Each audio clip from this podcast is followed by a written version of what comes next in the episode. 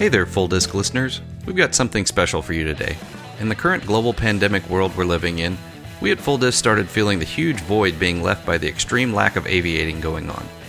Our good friends at Mudspike Aviation felt the same. We both agreed that something needed to be done. Since we couldn't get out and watch our friends fly, we figured what better way to keep in touch than inviting them into our virtual flight line and having a simple conversation about all things aviation. For seven straight hours, we had live conversations with military pilots, airshow pilots, warbird owners and operators, social media personalities, and photographers. The audio was recorded live, and while there were definitely some technical issues that popped up, we feel that the quality of the conversation greatly outweighs the quality of the audio. Without further ado, Full Disc Aviation and Mudspike Aviation present the following for your listening pleasure.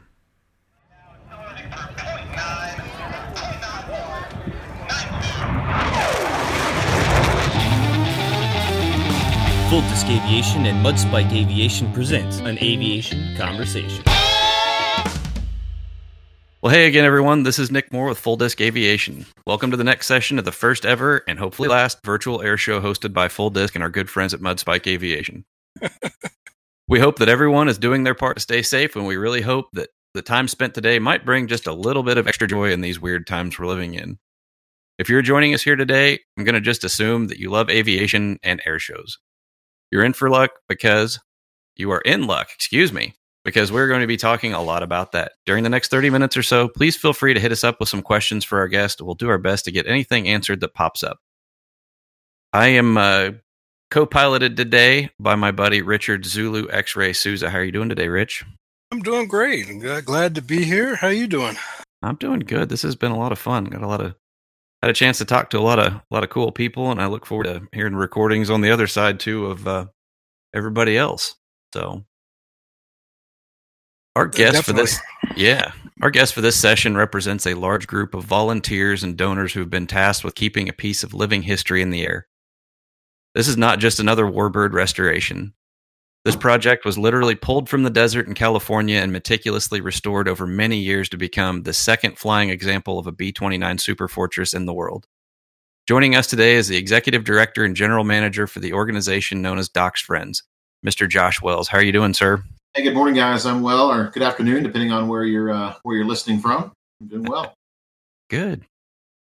Awesome. So yeah, so uh, before we get into all the all the details of Doc, uh, just want to bring up the the Doc's Friends organization and uh, have you tell us a little bit about what that what that organization um, is all about. Yeah, sure. Look, it's a it's an organization, nonprofit organization that um, basically our, our mission is to to operate now um, the B29 Super Fortress known as Doc. Um, uh, the um, the organization was founded um, uh, about seven years ago now in 2012. Um, a group of uh, investors and, and local, uh, really uh, philanthropists, aviation philanthropists, and, and, enthusiasts here in the Wichita, Kansas area said, um, "Look, we've got to figure out a way to finish up the restoration and restore Doc to flight." Tony Mazzolini and, and volunteers had spent um, a little more than a decade in Wichita uh, after the aircraft was brought back from China Lake, California. Um, on seven flatbed trailers, and it had sputtered along from time to time. The group had primarily worked on the, the fuselage section, but but was running out of money and, and those types of things, um, and running out of a place to be. Um, they were outside. It was kind of the homeless veteran type thing. Uh, and so in 2012, Jeff Turner and a, and a group of, uh, of aviation enthusiasts in Wichita founded Doc's Friends uh, with with the with three things, three uh, you know three phases, three missions over the overall mission. So first uh, first on the docket was to what's it going to take to restore Doc, put everything back together, engines, propellers, all that, uh, get it ready to fly. Let's get it back in the air.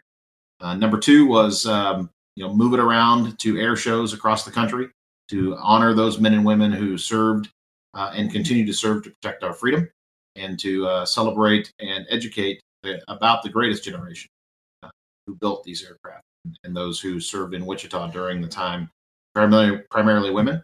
And then uh, phase three was uh, to find a way to build a permanent home for Doc so that we no longer had a, uh, a homeless veteran, so that we could uh, have a permanent home for volunteers to continue to work on the airplane and, and maintain the airplane. So uh, finished phase one back to flight in 2016 Uh, there we we launched on uh, 2017 into an air show tour, which we've been doing for the last two and a half to three years. And then uh, we also continued in phase three was to build a, a, hangar, a structure, something that the public could get up close and personal with the airplane, uh, and then give our volunteers an opportunity to work on the airplane. So we completed phase three um, in late 2018, moved into a um, 42,000 square foot facility in Wichita at uh, Midcontinent Airport, or the uh, new name for that is Eisenhower National. Um, so we've been in that for uh, about a year and a half, and uh, we continue to to take the airplane to air shows across the country and uh, celebrate the greatest generation, educate uh, the new generations and future generations about the greatest generation and about the men and women who continue to serve our, our nation today. That's awesome. you know, we kind of talked about a little bit of the the recent history there. Um, let's go back to the beginning. You know, why why Doc? What uh, what's the significance of the nose art? What's the what's the significance of this particular airplane? So uh, from the beginning, Doc was one of um, you know uh, one of the uh, aircraft that was built in Wichita by the Boeing Company uh, during World War II. One of 1,644 aircraft built by the Boeing Company in Wichita. Um, Doc did not see um, World War II action delivered in uh, late um, in uh, early 1945 um, to the U.S. Army Air Corps. Was getting ready to go be outfitted to to go to war when the war came to an end. Uh, so Doc then spent some time as a radar calibration squadron member up in uh, upstate New York uh, before being retired in the 1950s to China Lake Naval Station as a missile target.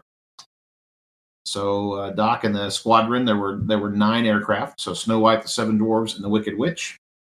Um, and Doc was one of many that were in uh, China Lake Naval Station area, uh, being uh, being tested upon, being uh, you know use They used radar. They they would uh, use it as missile targets until a guy by the name of Tony Mazzolini decided he liked B-29s, and he kind of had a love affair with the B-29. And um, a couple of his buddies said, "I know where you can find them."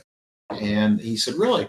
So they went uh, went out and flew over China Lake and had some pictures. And uh, of course, the Navy owned those airplanes at the time. The Navy said, "Hey, we don't have any B-29s," and so they kind of got into a little bit of an argument. And um, so he showed some photos, some overhead photos, and they said, "Oh, well, those are uh, not B-29s; those are targets." And so, you know, it's kind of a potato potato type thing, right? So uh, Tony said, "Hey, stop shooting at them. I'd like to have one." He said, "Well, you can't um, you can't buy one, but we can trade for it." Tony said, "Okay, great. What what do you want?" And uh, they said, "Well, we'd like to have a B twenty five restored to static condition." And I'm sure they told him that, thinking, "Look, this guy will not come back. Right? Will this guy will go away?" And he said, "Tony said, okay, great, perfect." This was in the mid '80s, by the way. And so Tony went to South America, and found a B twenty five, um, restored it to static condition uh, took uh, a better part of a decade and to do that, um, and lots of money and lots of volunteers. And so Tony then knocked on the Navy's door again and said, "I have your B-25. I'd like to have the B-29, please." So they went out to China Lake, and uh, there was Doc. Many of you have seen photos, uh, and Doc was in it was in dire straits.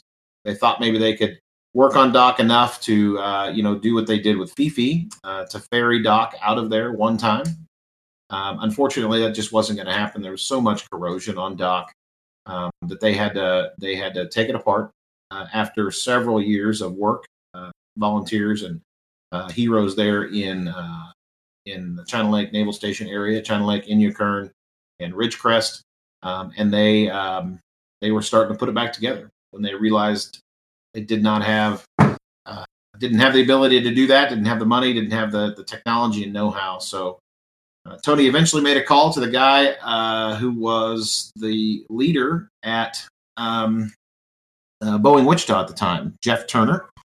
Um, and this was in late 1999. And um, Tony made a phone call one day. He was, he was kind of running out of money, and Jeff's assistant took the took the note. And uh, Tony wasn't sure that he would ever hear from Jeff.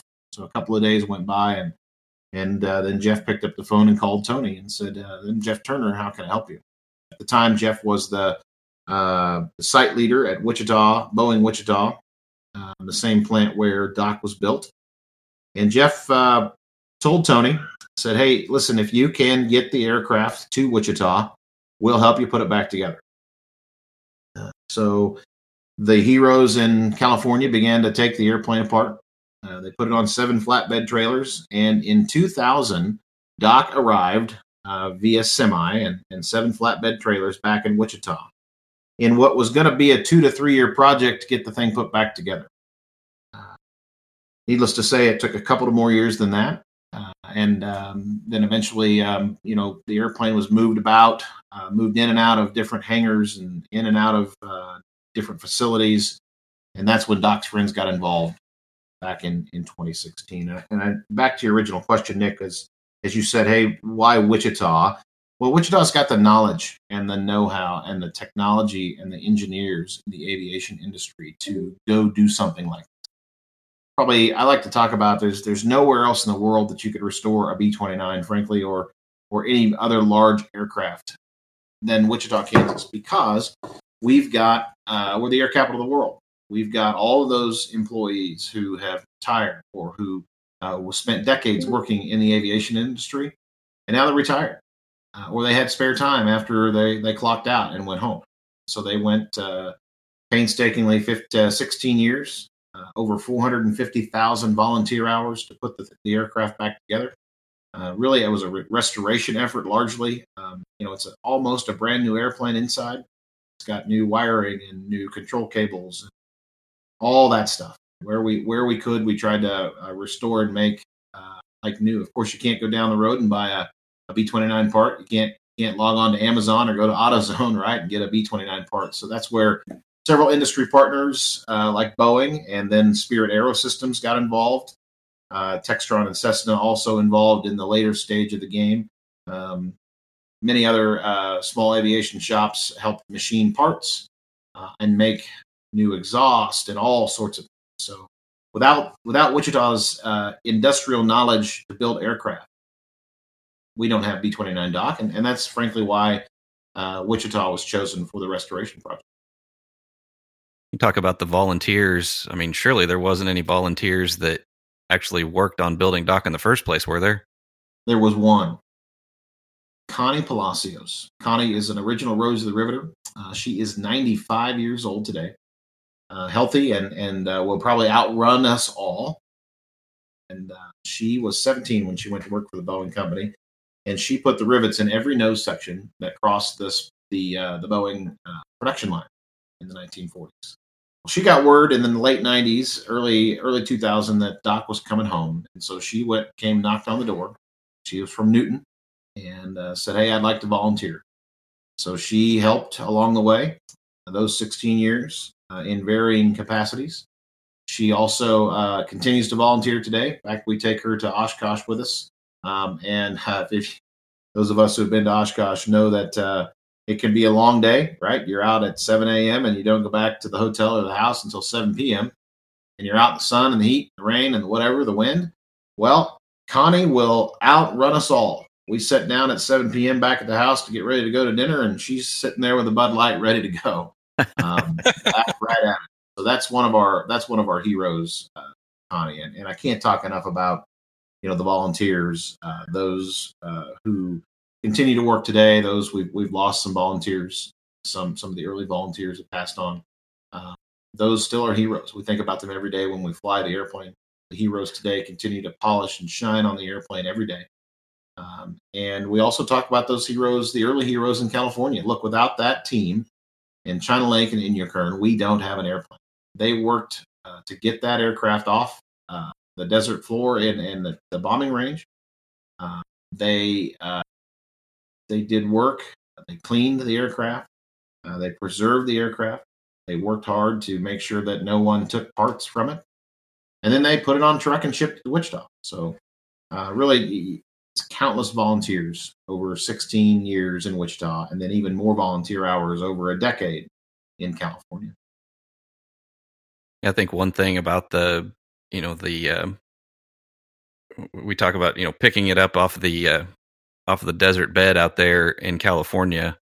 I've seen some of the video that's uh, that's at the museum talking about how that all happened. That was not a hey, we've got a road that happens to be right next to where the aircraft is. That was there was a lot more that went into that. Yeah, you're right. Uh, yeah, it wasn't. It was not easy. I mean, this was a dry, uh, a, a, dry creek bed and a, a, dry area. I mean, this is this had been a it's a desolate area. We were there, in fact, this past September, uh, and, and, and uh, visited that that site.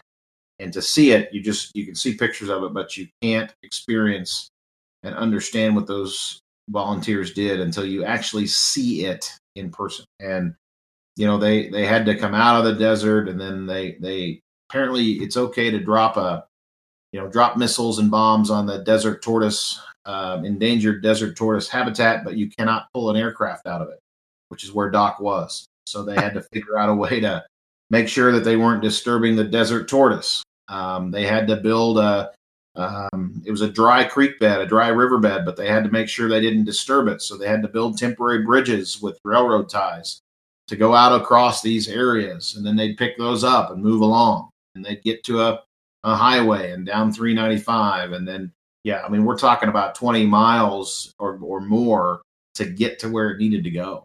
It was a, it was a, you know, several day process, a hot process in the desert with the wind and the sand and the, the desert tortoise and all those things. I mean, again, I just I don't have the words to describe what that team did there. It was amazing. Is there any uh, truth to the uh, story? Because I picked up on Doc way back when, when I was still reading aviation magazines. You know, when I wasn't even picking up the camera really. And I read about the story, and that's what I first heard about Doc uh, prior to where we are now. But is there any truth to the story where there was a very short window of time to move the aircraft from the desert? You know, um, no, I don't think so. Um, I think you know, uh, there there probably were some uh, some opportunities that they needed to take advantage of right away um, to get the aircraft, and because obviously it was a you know it was a military base, and they needed to get on and off that military base to uh, make sure that that um, the military could continue to do their work. And so, um, I think that uh, there probably was a little bit of that, but not that I'm not that I'm aware of tremendously. Um, there were just lots of challenges that they dealt with. That could have obviously been one of them. Imagine. So I mean, it's uh, it's one of those things where you know uh, when we go out on tour, um, people just marvel at what it looks like today. And when you come to our our our hangar and education center in Wichita, you can see photos of what it looked like when it was found, and it is just amazing the work that this team of volunteers has done over the last two to almost three decades to get to get it back together uh, and to continue to fly it and maintain it today. I saw it come in uh, at Reading uh, when it came in that year that it was there with Fifi, and the anticipation was unbelievable to see it land and and and to be. And I remember when they were uh, towing it in, everybody just stopped what they were doing and just watched. And it yeah. was it was it was impressive. Look, we get that. Uh, it's very humbling. Uh, we get that wherever we go. And I recall coming into to Reading and, and you know flying overhead and then landing and then just everyone looking um, at the aircraft. And uh, honestly, we've been told it looks better today than it did uh, when when it was restored in 2016. Um, we uh, the the team takes just tremendously good care of this airplane. They're they're always, of course, not right now because of COVID 19, but there's people always at the hangar, uh, volunteers always wiping and polishing and making sure that everything is in tip top shape. And so it is um, it is very humbling to be around the aircraft and to to observe what you just described. Uh, people flocking to the airplane. People uh, we we see um, you know one of the one of the greatest things I've seen being out on the road with Doc is where when we uh, in, encounter World War II vets and you know these these folks are in their late 80s uh, through 100 years old. Uh, and those heroes, some of them are using canes and walkers and uh, from time to time in wheelchairs and this, that, and the other. Um, and they will roll up, walk up slowly to the aircraft. Um, they will stand up out of their chair if they're in a wheelchair. and they will reach out and they will touch the B 29. And it's, it's cliche to say this, but it's almost like we're in a Disney movie where you see the pixie dust and all of a sudden that veteran is transformed back to 17 and 18 years old, 19 years old. Um, they smile, tears run down their faces. All of a sudden, they're they're a teenager again, and they're they're remembering uh, their colleagues, that uh, their, their their their buddies, their comrades who who they served with and who they continued lifelong friendships with, and some who didn't make it, um, and they feel young again, and it's just so interesting and so humbling to watch that process. And then as we're able to even fly some of those some of those veterans um, through our ride flight program, and they sit in the seats that either uh, they sat in or their friends sat in, or in some instances, um, family members will come and they want to ride in that bombardier seat because that's where grandpa was. That's that's where their father was, um, or they want to sit in the gunner seat, or they want to sit in the flight engineer seat because that's where they they sat, they served, or where their family members served, and the emotion that we have witnessed is um, is something else. It is quite humbling and something that we're very blessed and honored to continue to do for uh, as long as the good Lord's willing. We intend to, to fly the airplane and continue to uh, carry out our mission for decades to come. Of course, uh, we need to get rid of this COVID 19 thing, just like everyone else, so that we can go out and, uh, and do what we do best. And that's honor that greatest generation. You just yeah. did. Uh, you, you, you did a very beautiful job of doing that. We, you know, don't have Doc at an air show, but we were here at a virtual air show, and that what you just said is so true. To, and to witness that is, uh, it's emotional. It's um, yeah, I mean exactly. It's it's so humbling to do uh, what we do, and we we want to we want to honor. It's important to us to make sure that the future generations don't forget about the greatest generation and frankly, uh, you know, we yes, we talk a little bit about the atomic weapons and the, and the, the mass destruction that the B twenty nine did uh, and brought to to Japan, but we also talk about the lives that it was, the lives that it saved, and the modern marvel technology that it was, and and how it really put Wichita and Kansas on the map to be the aviation capital of the world. And those heroes who who served not only on the front lines, uh, but also right here in Wichita, and those were women. Right, I talked a little bit about uh, Connie Palacioz, um, and, and the, the Rosie the Riveters. Uh, those women, without their work, um, the world today might look different. Uh, the world today would look different without the B 29. Um, the world today would look different without those heroes who, who fought during World War II. It's our job to honor them. Absolutely. Yeah, I I I think back to um trying to think when was that? July of 2016 first flight. Mm-hmm. Yep. Yep. Um, I I had been uh, following Doc just from the periphery. Uh, I moved to Wichita in 2006. You know, aviation fan, but just didn't you know didn't know too much about it other than just kind of hearing updates in the newspaper. And um, when it started to you know come out that hey we had first engine run and did some taxi tests and things like that I really started to get very interested in what was going on, and I, you know, I wish I would have been involved much sooner. But I was fortunate enough to have an invite to the uh, first flight ceremony, and um, you know, I did what I normally do. I tried to find a place where I wasn't around a bunch of people, and I just wanted to soak it up. And when that plane lumbered down the runway and took off and I hear the team members and the volunteers and you know everybody that's been involved with this for so incredibly long um you know they're they're yelling go doc go doc and and everybody was you know just just cheering it on and then you know the moment that that uh you know it rotated and lifted off the ground I mean, you could pretty well just see the tears running down the faces of almost everybody that was there that had put so much time and effort into it. Um, that was an experience that I will never ever forget. And um, you know, it was just it's a testament to how many people put all that time and effort into it and expertise and um you know it was just it was an incredible experience and um yeah, I just I watched it. I watched. that. I watched it online. I mean, I can imagine what what you felt, and all of you guys that were were able to witness that with your eyes, and and and was watching it online. I don't remember where I was, probably at work, and I just watched it, and I just I could just imagine what it would be like to to be there. So, and you just described it for me, and I appreciate that.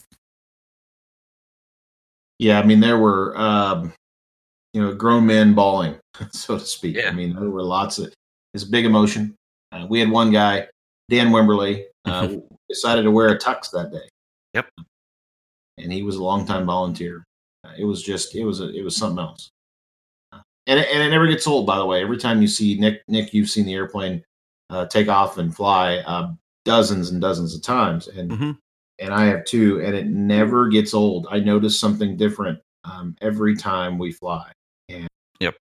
you know, It's, when it's we the highlight of my day Wichita- when it happens. Yeah, yeah. Well, well, when we come and go in Wichita, Mhm. uh, you know, it all it's it's a traffic stopper. I mean, people Yeah.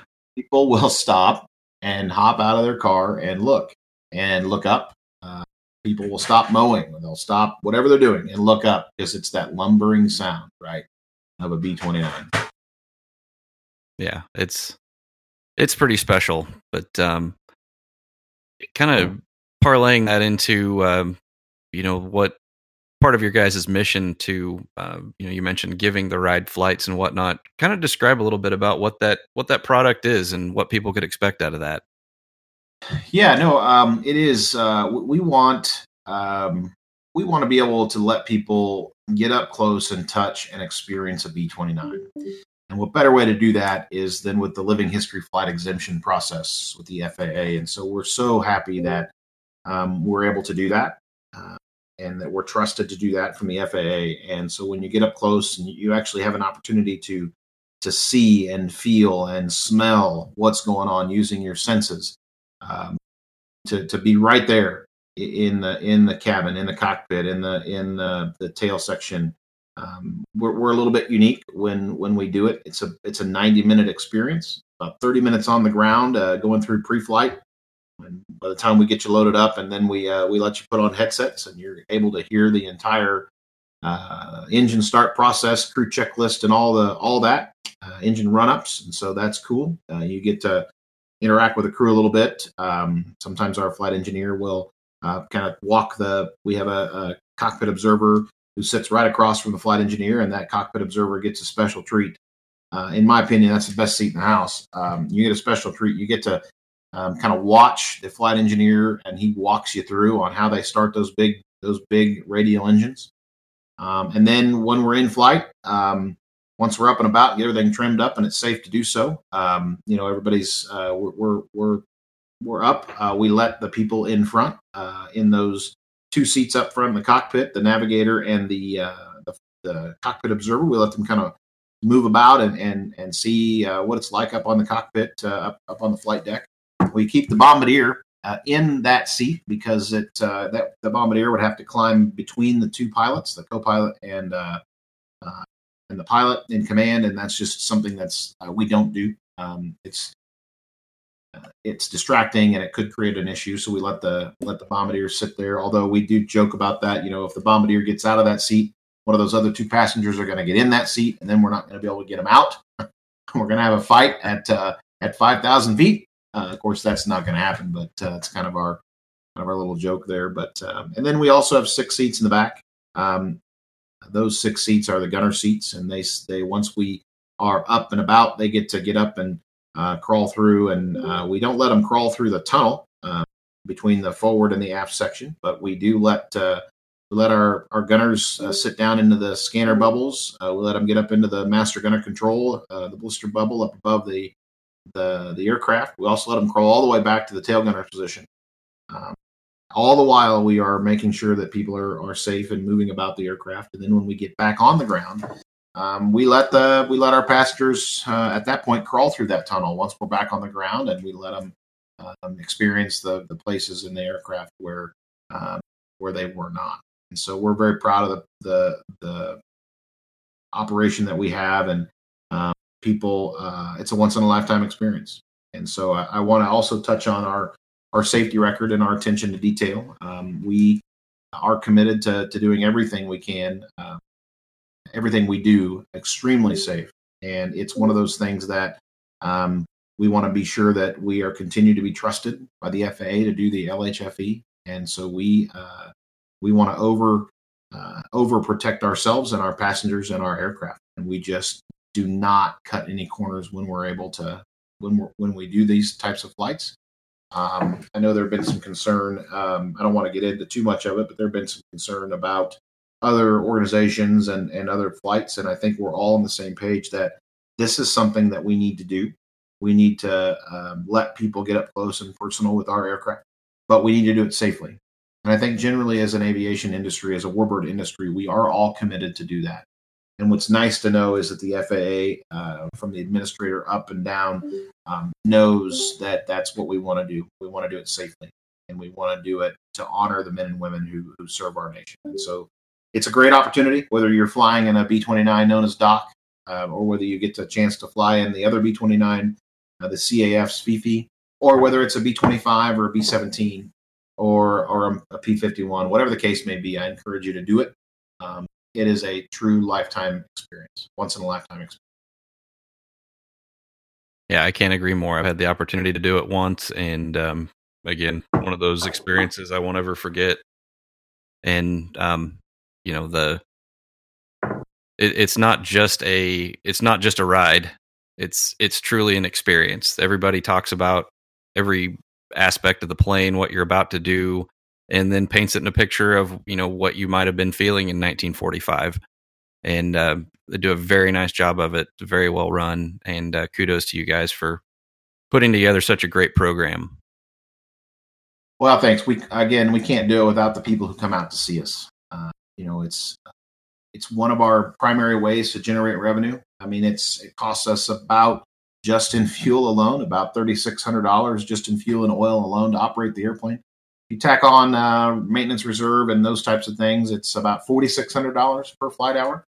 Um, so we obviously have to go do these things. And without the people who fly with us, um, we are not able to continue our mission. So it's a big salute to the people who come out and see us at air shows, who, who buy the ride flight tickets and take that experience. Um, we can't do it without them. It's interesting you say that because um, when you talk to non-aviation people and, and you start talking the the price tag, you know, of of certain rides, and it's like, you know, you know, how do they how do they survive? And I said, are you kidding me? The waiting list is, you know, at an air show is like you're the booked, book solid, and uh, and so that's just a testament to the, the fact that those people who are doing it are doing it because of the experience. They're doing it so that they can give back, say, to a loved one who flew, at, you know, at one time those in those aircraft or maintain them or, or, or was just in the service to be able to sit there and and, and uh, put them on one of those flights it's it's all about the experience. Yeah it is a true experience. And i, I might add that you're right. Um, you know we um, we we often turn people away um, because our, we're booked up. Um, now that is a concern as we move forward with covid-19 I, I can't avoid talking about this a little bit you know um, we're all, uh, I think, uh, we've got that nervous energy. We all want to get out uh, of our homes and get back to work and get back to normal, uh, but we want to do it safely. We want to make sure that um, not only um, in our communities, um, you know, schools and, and jobs and going to the grocery store and our families stay safe in our neighborhoods, but we also want to be sure that if we're able to go to air shows, uh, what's that look like? Um, how do we keep our air show uh, attendees healthy? Can we do that? I think we can. Uh, there are many of us that are working on a plan, um, but there's some concern, right? Um, you know, with the restrictions in place nationwide about large gatherings and then the numbers of people that can that can uh, a restriction on the numbers of people that can gather. Um, there's some concern about uh, the air show season at all, 2020, and so I'm hopeful that we're able to keep an open mind as an as a as a country, as a as an industry, as a warbird industry, and also as an aviation and an air show industry to to find ways that we can do this um, we are a little bit, frankly, concerned about finances. Finances. Um, I think all of us in the warbird industry are. Uh, will there still be an interest of people to come see these airplanes? I think there will be, but that's a concern.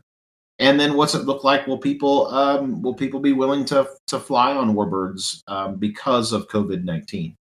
And so, I, what I'll tell you is that there's a group of us working uh, very diligently to see what that looks like, making sure that we uh, implement.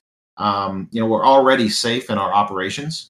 Operationally, we are already very safe, um, but we could probably add some some stuff that um, will help um, keep um, you know allow us to to better sanitize things.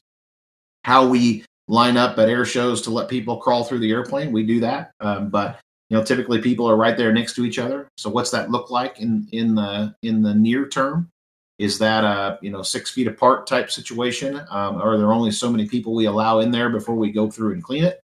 And so we're looking at all those things. All the Warbird guys are looking at those, and so hopefully we can come up with a way that um, will allow us to get back out on the road and share these these wonderful airplanes and and and the, the stories that they have while doing so um, to reduce the risk of, of COVID 19. I'm confident we can do that.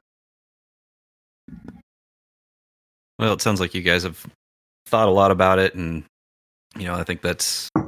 That's a testament to where we're at, and nobody knows exactly what this is all going to look like. But um, you know, we certainly wish wish you guys the best, wish everybody the best in this whole community, and just trying to figure out what uh, what the next moves are, and hopefully we can hopefully we can get to something back to whatever normal is. Yeah, I like to tell people, um, you know, this is not a, you know, people were talking about, oh, this is the new normal. This is the new normal. I, I said, finally, I said, look, this is not a new normal. Uh, this is a temporary challenge or a temporary yep. normal at that, right? It's yep. a challenge. Yep. We'll get back to normal. We're going to put 50,000 people in a baseball stadium or a football stadium. We're going to put 100,000 people at an air show. Eventually, we will get there. We'll do so safely, but we got to get there. We'll, we will. Absolutely. We have to because we can't do this virtual air show again. yeah, exactly. That's the goal is to not have to do this again. So we're trying to we're trying to we're trying to scare COVID away so yeah. they can say, yeah, we can't have this virtual stuff anymore. Yeah, no, I get it. I get it. I think it's great uh, that you guys are doing this, and uh, people uh, will be able to to see what we do um, in a different light, and um, hopefully there will uh, many people will say, "Oh yeah, I didn't realize." You know, heard something on on the show, and um, people will will will get more followers. For example, more more enthusiasts. Um, Absolutely. Yes. That's the goal.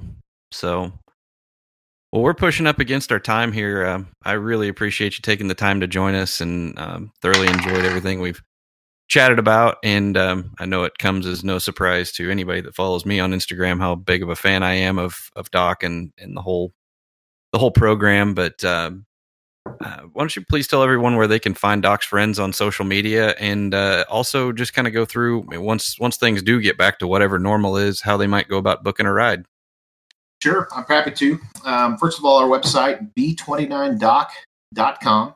Uh, and you can find everything you would ever need to know there. Um, our, uh, we're on Instagram, B29 Docs Friends. We're on uh, Twitter, Docs Friends, and uh, we're also on uh, Facebook, of course, Docs Friends there as well. You can get all that on our website, b29doc.com. Uh, we're looking at ways to reopen our um, our hangar and uh, education center to the public. Looking at when that's safe to do so. I don't have a date yet, but we will make that announcement on our website as well and we're also looking to to when it becomes um, uh, safe. And when I say safe, I'm talking about COVID nineteen safe. To do so, we'll we'll add some ride flights. We don't have anything yet on the books. So we've had to cancel uh, most of our flights uh, so far that have been pre-announced. But we'll get back to it. Um, you can uh, you can book rides um, at b29doc.com.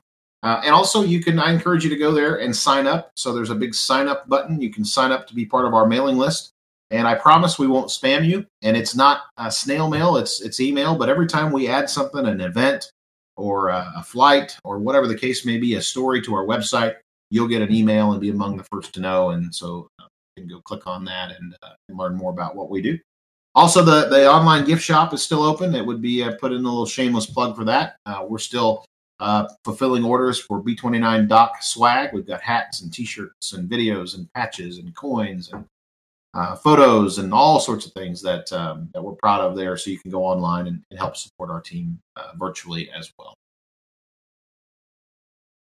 Fantastic. Well, uh, like I said, thanks again for joining us, and um, have to do it again sometime.